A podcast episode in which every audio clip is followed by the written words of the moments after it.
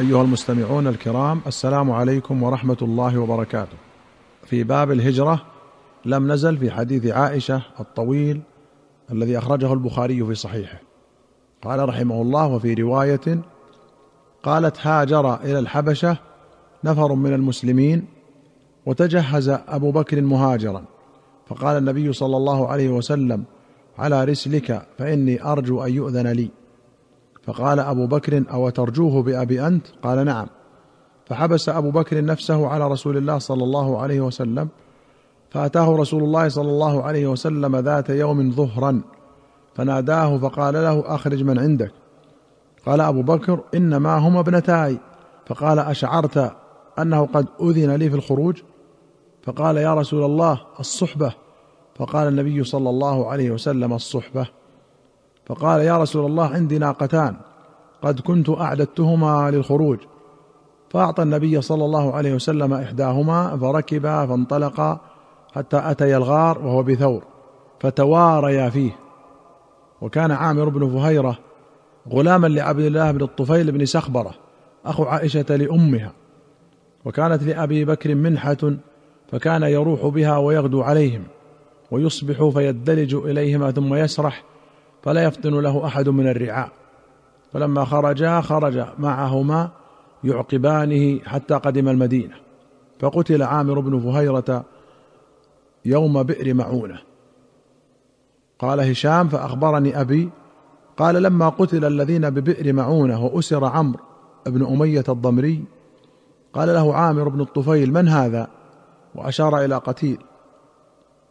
فقال له عمرو بن أمية هذا عامر بن فهيرة فقال لقد رأيته بعدما قتل رفع إلى السماء حتى إني لأنظر إلى السماء بينه وبين الأرض ثم وضع. فأتى النبي صلى الله عليه وسلم خبرهم فنعاهم فقال إن أصحابكم قد أصيبوا وأنهم قد سألوا ربهم فقالوا ربنا أخبر عنا إخواننا بما رضينا عنك ورضيت عنا. فأخبرهم عنهم.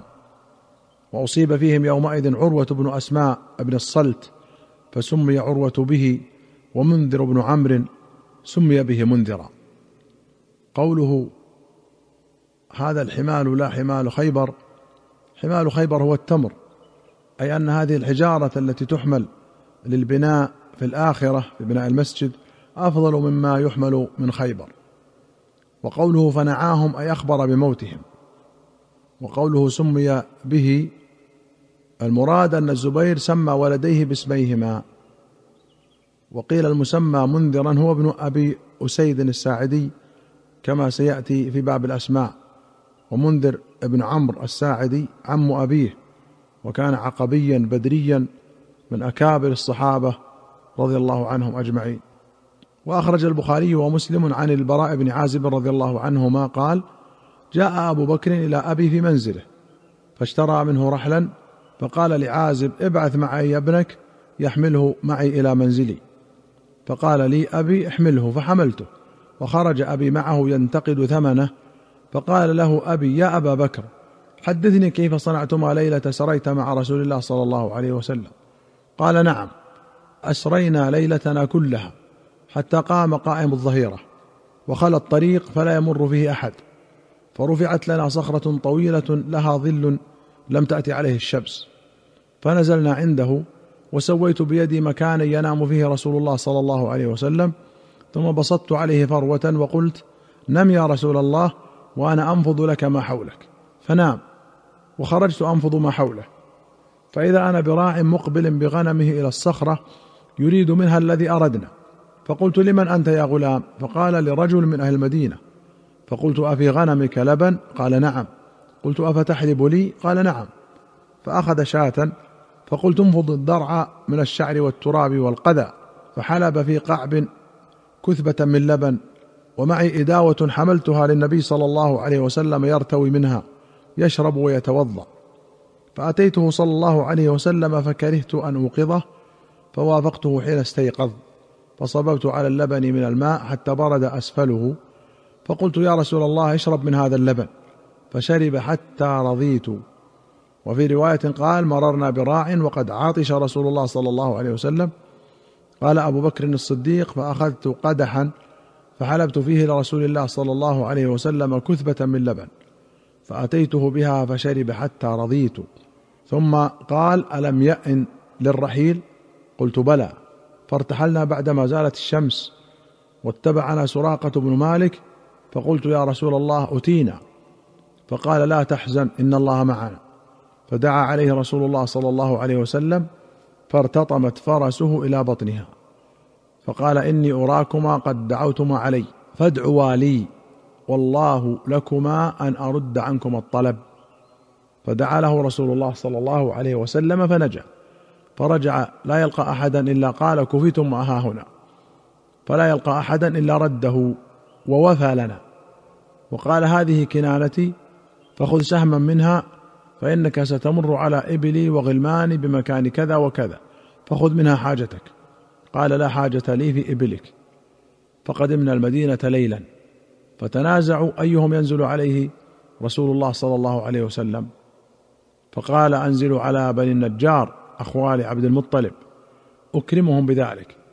فصعد الرجال والنساء فوق البيوت وتفرق الغلمان والخدم في الطرق ينادون يا محمد يا رسول الله يا محمد يا رسول الله.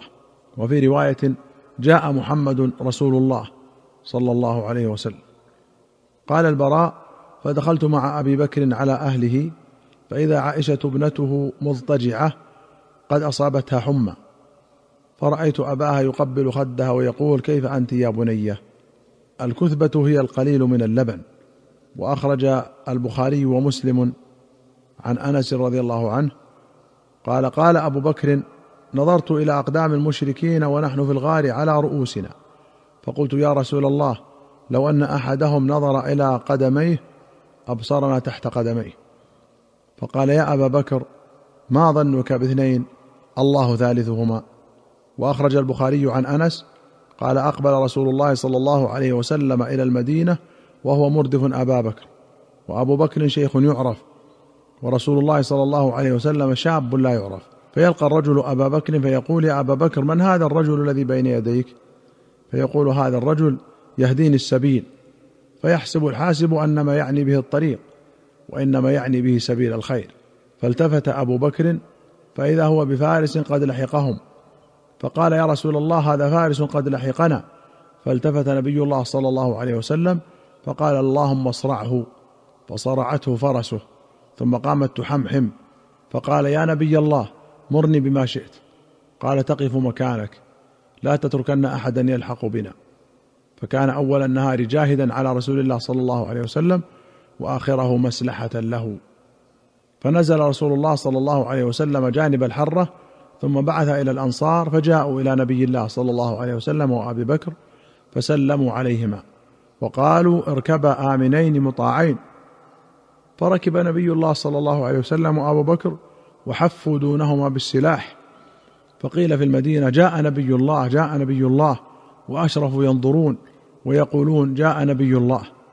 فأقبل يسير حتى نزل جانب دار أبي أيوب الأنصاري. فإنه ليحدث أهله إذ سمع به عبد الله بن سلام وهو في نخل لأهله يختلف لهم.